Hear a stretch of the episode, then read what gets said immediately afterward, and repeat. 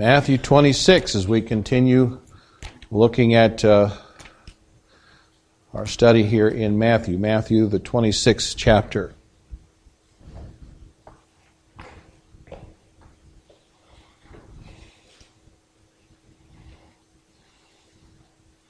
This morning we'll be looking at the betrayal of Jesus.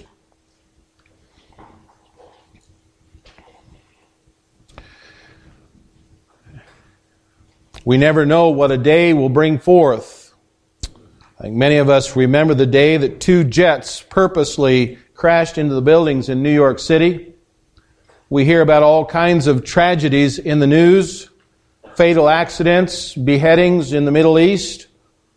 A young boy recently died playing hockey, and many more terrible events taking place in our world. Now we can learn about the stark reality of life and death.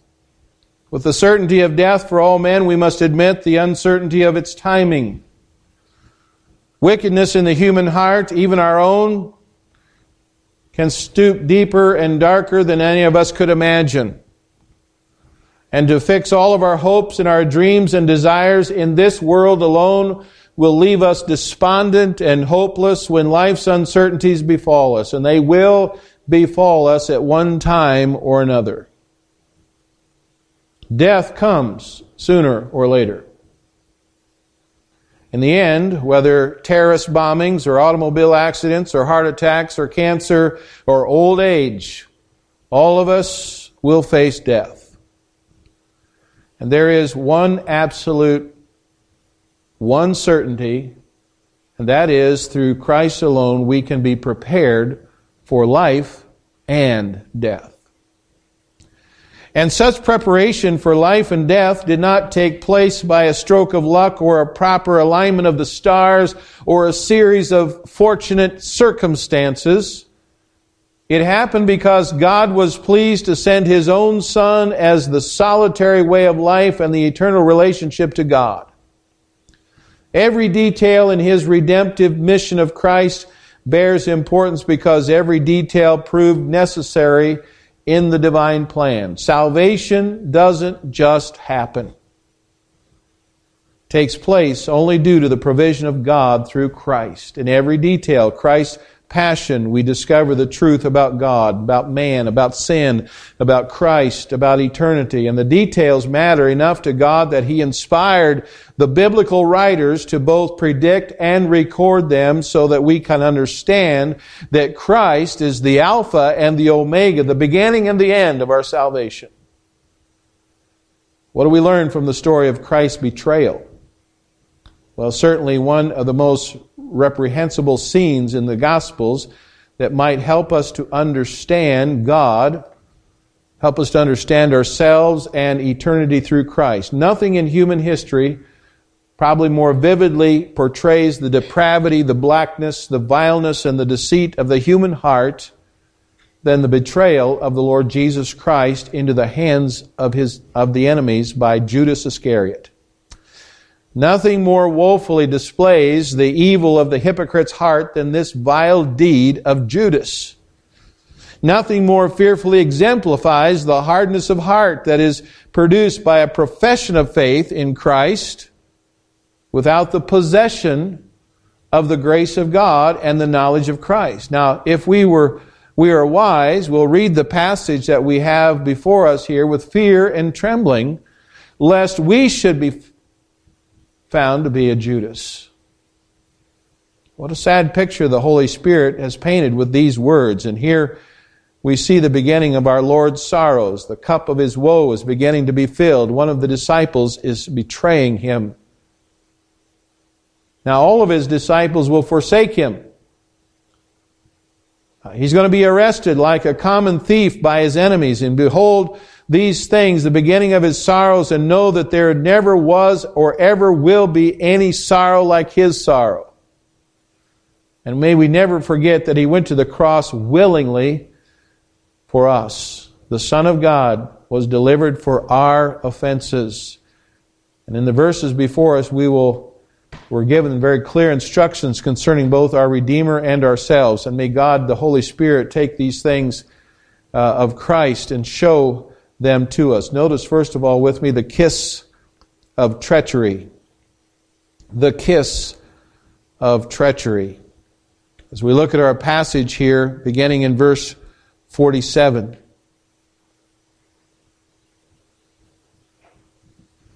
says, And while he yet spake, lo, Judas, one of the twelve, came, and with him a great multitude with swords and staves from the chief priests and elders of the people.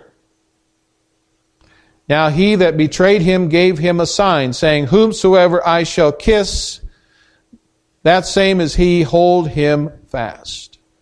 And forthwith he came to Jesus and said, Hail, Master, and kissed him. Now, who is not familiar with the kiss of hypocrisy? That is the Judas kiss. I think most everyone is familiar with this event, but few, I fear, really think about its implications. The most abominable and dangerous men in the world are those who betray Christ with a kiss of friendship. And Judas betrayed the Lord of glory with a kiss. Through treachery was, though treachery was in his heart, familiarity, kindness, peace, and love was what he wished to convey. Now, in the Eastern countries, a kiss is common form of greeting. It suggests respect and re- friendship and affection, a wish that one kissed may enjoy every blessing. And uh, in that culture, uh, they would be the that kiss that would be we give it. Now, I don't suggest that to be a practice in our culture. But Judas' kiss was the kiss of a betrayer kiss of treachery and hypocrisy. When he said, Hail, Master, he was saying, Joy and happiness to you, Master. And the hypocrite, with brazen and hardness of heart, pretended to worship and to honor and to love and serve Christ, even the act of betraying him. May God give us the uh, uh, save us from the treacherous kisses of self righteousness and false religion and idolatry and hypocrisy. Notice in verse 50, he said, And Jesus said unto him, Friend, friend, wherefore art thou come? Jesus said, Friend. Now, when he said friend, it means comrade or companion. Rather than the more intimate concept of friend that Jesus used in John chapter 15 and verse 14, where the word there implies devoted friends or beloved ones. Jesus is simply calling Judas a comrade, a companion. And serves as a reminder that Judas spent three years by Christ's side, and yet he failed to be devoted to him. And what's so fascinating, I think, to me is that Jesus did not give Judas, you know, a good talking to. He didn't just, he didn't scold him. Surely he could have called Judas a few choice names and reproved him. That's kind of what we would have done, maybe, but not the Lord. He could have said, You deceiver, you traitor, you snake. Uh, he did call some people that, didn't he? Back in chapter 23. And he, he could have called the same words that he used for the Pharisees and the scribes he could have used those same ones for Judas, but the attitude here of Christ demonstrates his persistent purpose to carry out the redemptive plan of God, even when it meant to be betrayed by one of his own disciples. And so he basically says, Man, get on with it. This is kind of restraint in the face of God's providence that gives us a model to practice. The same when we're tempted to reply to those who treat us with cruelty. When people mistreat you, how do you respond? Here's a lesson from Christ. The kiss of treachery also is shown in all who pretend to serve and honor the Lord Jesus Christ while betraying him with false doctrine. We've talked about the importance of sound doctrine in our adult Sunday school class. And there are many people today who honor Christ with their lips, but they betray him with false doctrine. They deny him. And the work of God the Father in the accomplishment of our salvation by his eternal decree, the work of God the Son in the accomplishments of righteousness and redemption at Calvary, and the works of God with the whole, of the Holy Spirit imparting righteousness to us, making us partakers of the divine nature in generation, regeneration and sanctifying uh, sanctifying chosen, redeemed sinners by His grace in the gifts of life and faith in Christ. Our Savior's warning needs to be uh, sounded out often and heard distinctly. When he said back in Matthew 7 and verse 17, Beware of false prophets, which come to you in sheep's clothing, but inwardly they are ravening wolves. These wolves would not be so dis- dangerous if they did not come in sheep's clothing. Someone has written, this sign of Judas was typical of the way in which Jesus is generally betrayed. When men intend to undermine the scriptures, how do they begin their books? Why, it's always with a declaration that they wish to promote the truth of Christ. And then they go ahead and teach false doctrine. So we have the kiss of treachery. Secondly, we have the an ex- accessible Savior. An accessible Savior. The Lord Jesus is such a friend of sinners that He is readily accessible to them. And I recognize that we're never told of, that any of the other apostles kissed the Savior, but that doesn't mean that they did not. In fact, it would have been a very strange thing if they had failed to do that. As I said, this was then as it is now a common form of greeting in Eastern countries, and there are some religious groups that even practice this as well, saying, well, we're just doing what the Bible t- says.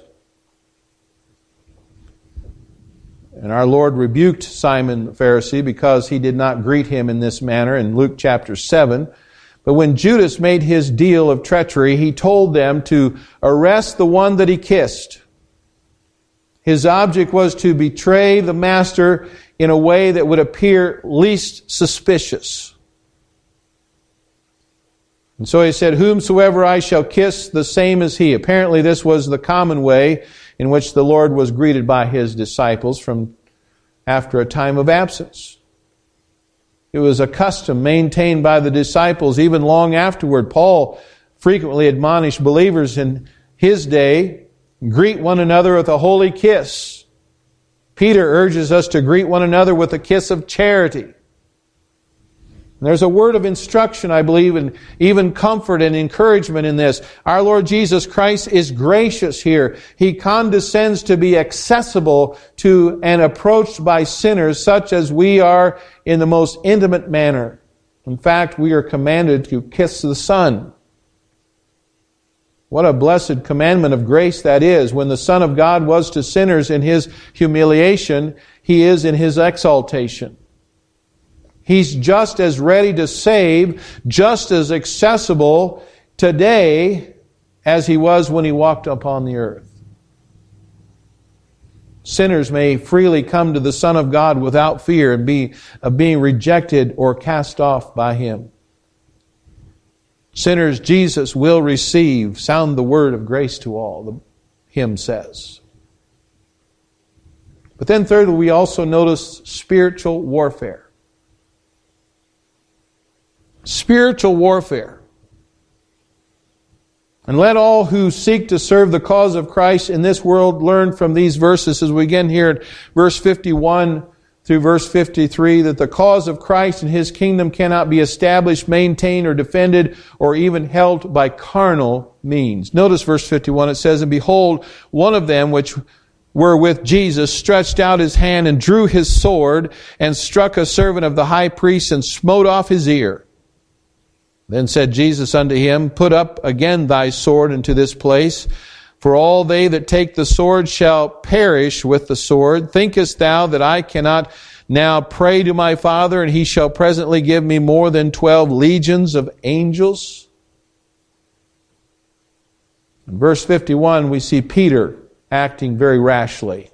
Surprise, surprise. He drew out his sword and he began to take on the band of soldiers single handedly. And we can admire his courage, but we must not fail to see the folly in this. Our Lord rebuked him for it. Now, he didn't commend him. Someone has wisely observed a wonderful work of God. It was surely, and hereupon he was not hewn in a hundred pieces by the barbarous soldiers. But I think we need to understand a couple of things here. Number one is no condemnation of the sword. There is no condemnation of the sword. God does not condemn the lawful use of the sword or of deadly arms and force. Now, that's not a popular thing to be preaching these days. It's not politically correct, is it? There are many that take this verse, they say oh, this, believers aren't to go to war. Believers shouldn't go, uh, go to war against, uh, to defend their nation or against man arming himself to defend his family or property against criminal intruders or against the exercise of capital punishment by the state. Now, I'm not going to debate these issues this morning. I'm not going to get into details about that, but I just will state that the Word of God does, without question, allow the use of the sword. He uses the, he allows the use of deadly force in some circumstances.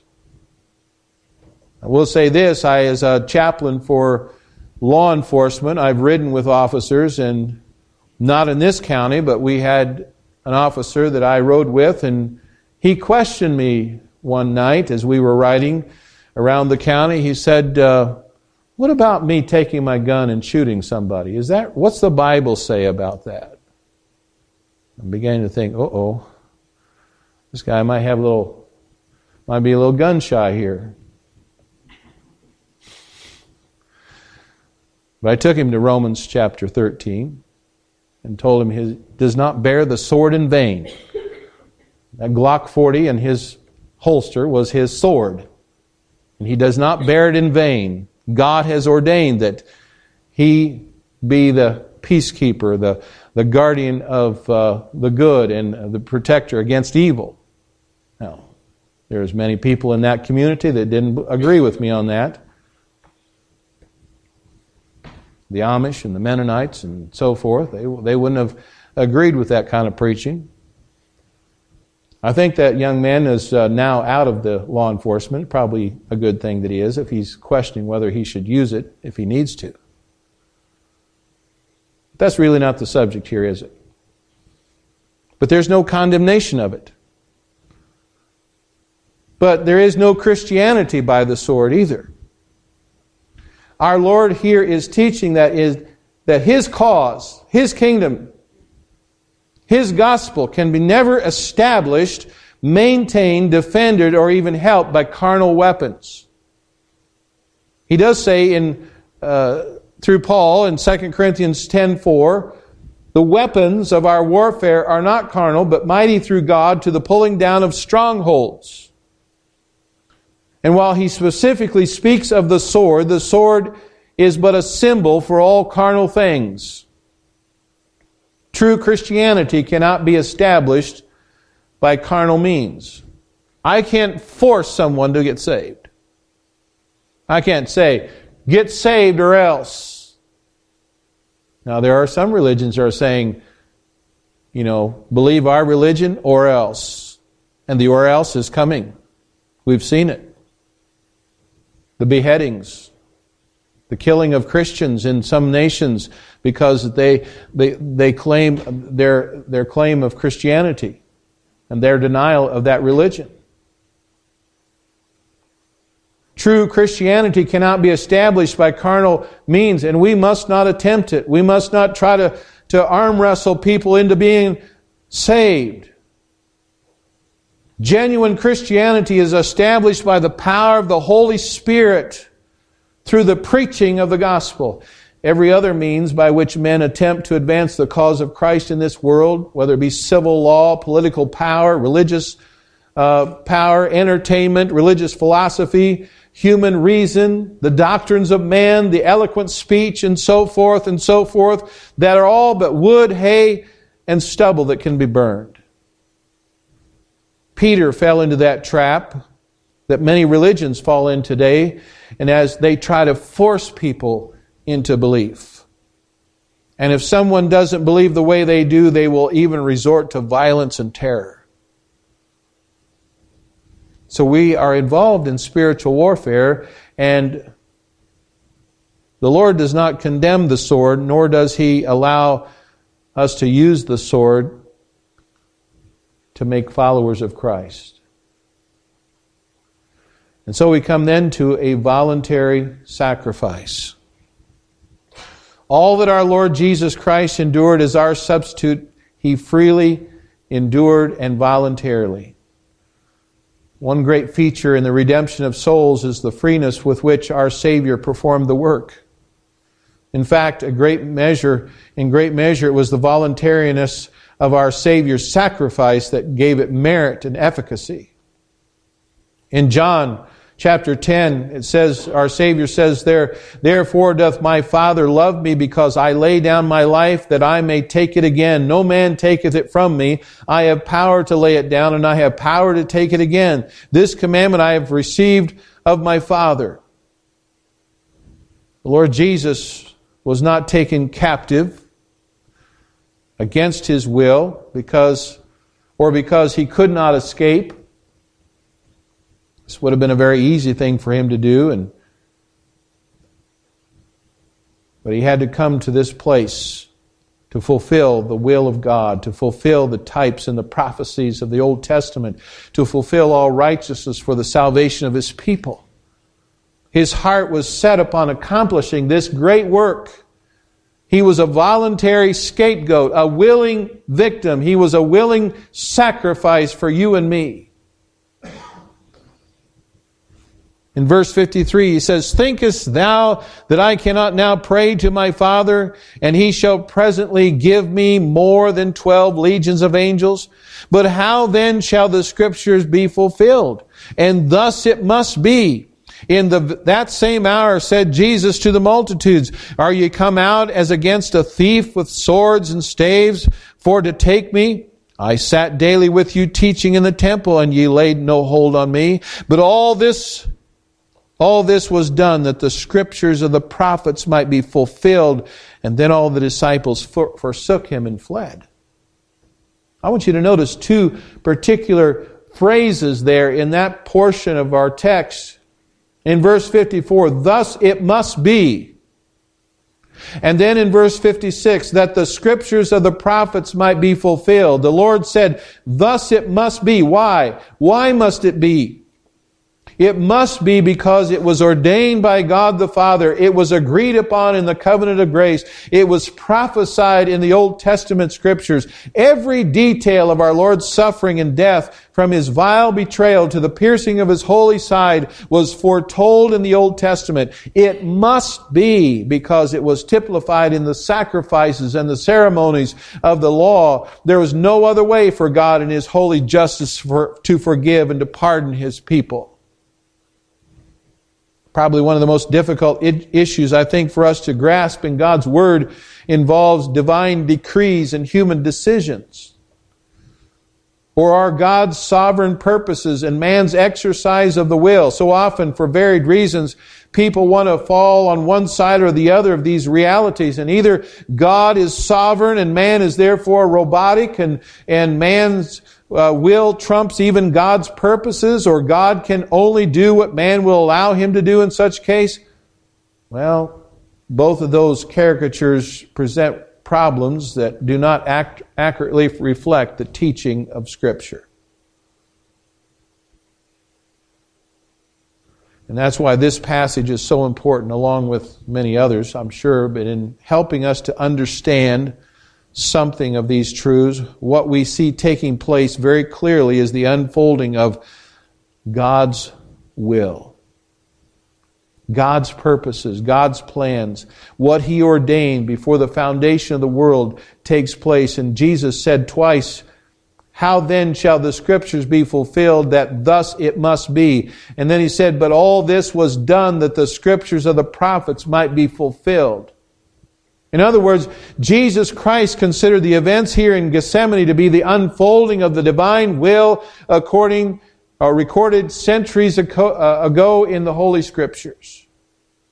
But we also see men involved here, exercising their desire, following their will in defiance of Christ. And the religious leaders pursue Christ to arrest him. Judas betrays Christ. The soldiers arrest Jesus, and the disciples flee. They take, make a choice. They flee. They leave him alone. Clearly, the demonstrations, men doing what they desired or willed to do. So, how do we make sense of this? Well, not long after this time, the disciples fully understood this mysterious working of divine sovereignty and the fulfillment of God's eternal plan with precision while men exercised their wills in defiance of God. This reality shows up in their praying. And the example we have is in Acts chapter 4, verses 23 through 30. You want to follow along? Listen to their prayer. It says in Acts chapter 4 and verse 23 And being let go, they went to their own company and they reported all the chief priests and elders had said to them. And when they had heard that, they lifted up their voice to God with one accord and said, Lord, thou art God, which hast made heaven and earth and the sea and all that is in them, who by the mouth of thy servant David hath said, Why did the heathen rage and the people imagine vain things? The kings of the earth stood up and the rulers were gathered together against the Lord and against his Christ.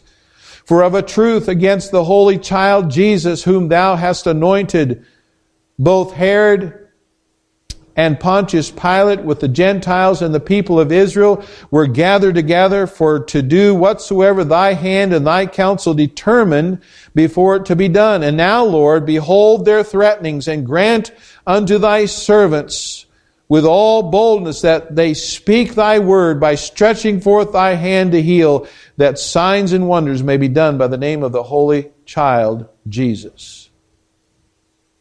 It's an interesting passage passage, knowing what happened back here in Matthew.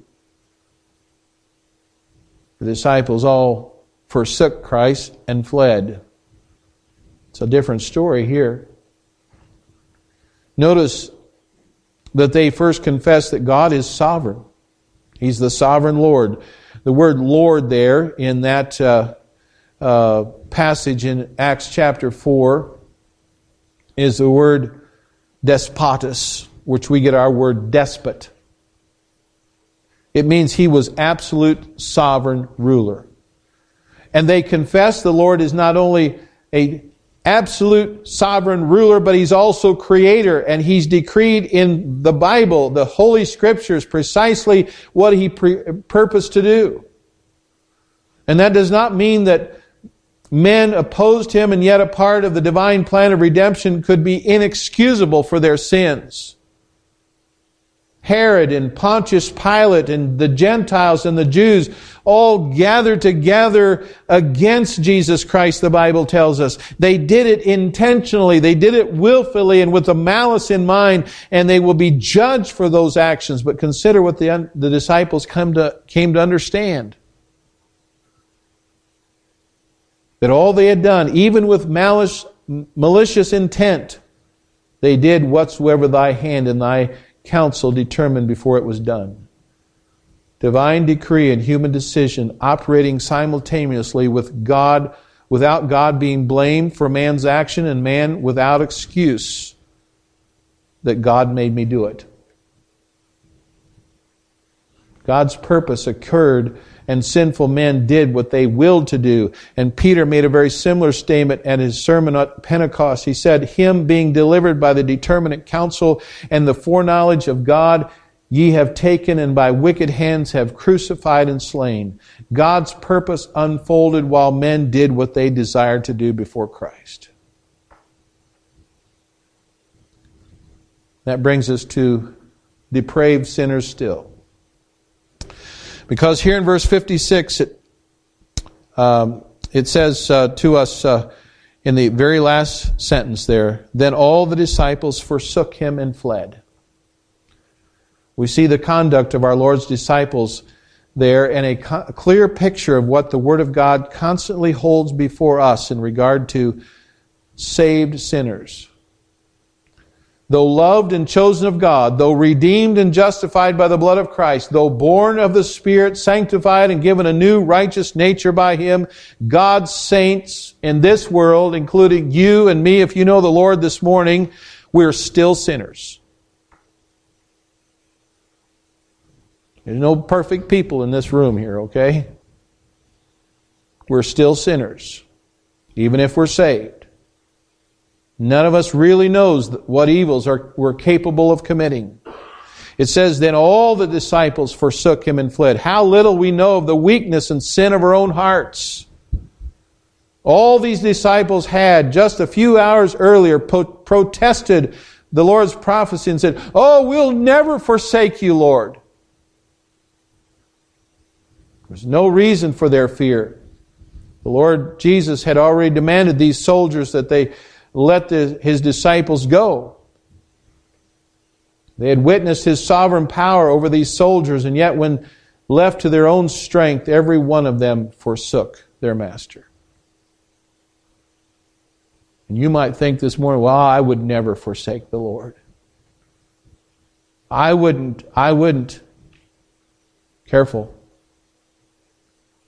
Not a person in here is not capable of that in a time of testing, they forgot everything. They forgot God's goodness, God's grace, God's power. They forgot their past experiences, their fervent re- resolutions. They forgot their master's love. They forgot everything.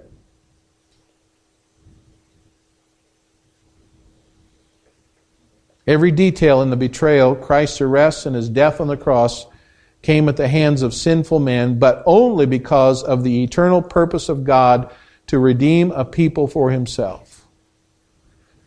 What are we to think as we stand back and we look at this passage? We're, we're to realize that men can stoop to the depths of depravity in pursuit of their own desires. And that includes every one of us here this morning. But in spite of our sinfulness, God purposed to send His Son to suffer at the hands of sinners and then bear the divine judgment against sinners at the cross.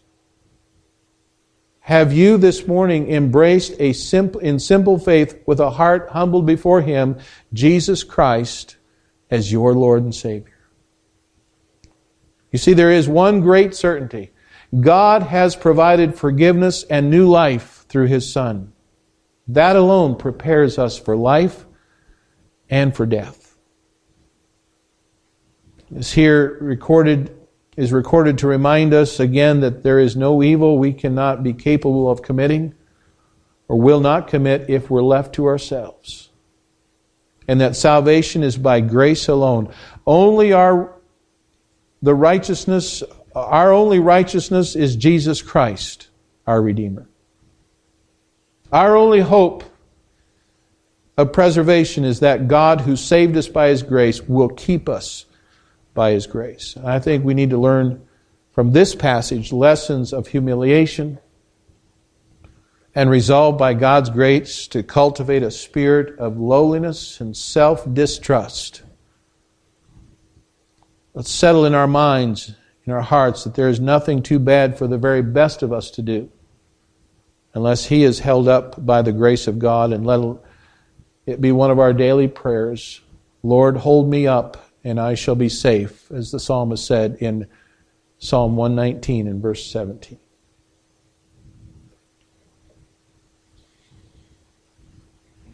And after these things, after suffering the wrath of men, our Savior yet had to endure the wrath of God to save us.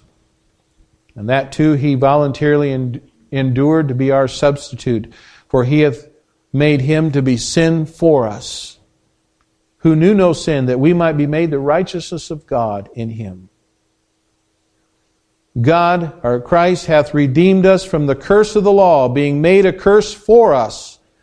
For it is written, Cursed be everyone that hangeth on a tree, that the blessing of Abraham might come on the Gentiles through Jesus Christ, that we might receive the promise of the Spirit through faith. Let's bow our heads in prayer.